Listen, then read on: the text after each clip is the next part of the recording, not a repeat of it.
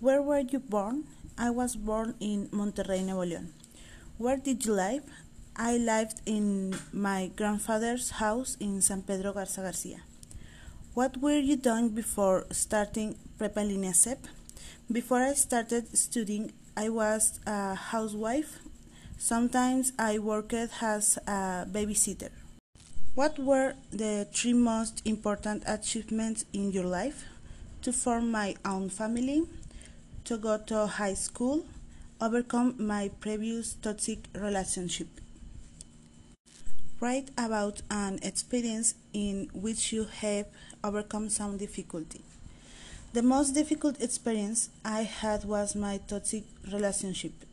It was very difficult to get out of it. I was able to overcome it thanks to my family and therapy. Describe your school and work routine.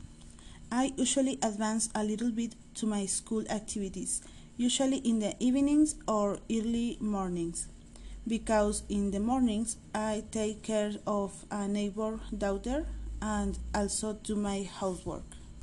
What do you do in your free time? In my free time, I read some books or fan fiction. I will see a series or movies. I go for a walk in the park. What new skills or challenge are you trying to overcome? I am trying to improve my English and I also want to learn Japanese. Write about any difficulties in this moment of your life. My husband is currently not working. We are in a bad economic situation. What are you doing to overcome those difficulties? I am working as a babysitter to help at home. What are your plans after completing Prepa en Línea SEP? I will continue studying at the university. Would you like to study for a degree? Which one? Which university? I would like to study graphic design or something related to bakery. What would you like to work on? I would like to have my own bakery business. What is your greatest goal? To help my business and employ more people. What challenge will you have to face to achieve your goal? The biggest challenge will be the money to invest in my business. What I learned during the modules Mi Mundo en Otra Lengua and Mi Vida en Otra Lengua is that I learned and understood the language a little more. I understood the importance of grammar as well as have learned the read, write and pronounce it a little better. Something that I had a hard time with and I realized when I did the audios.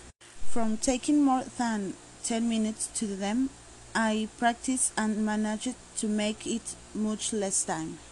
Logically, in two months, I am not going to learn a language completely. This requires practice, uh, a lot of practice to master it. I believe that even people who already know the language continue learning and practicing it.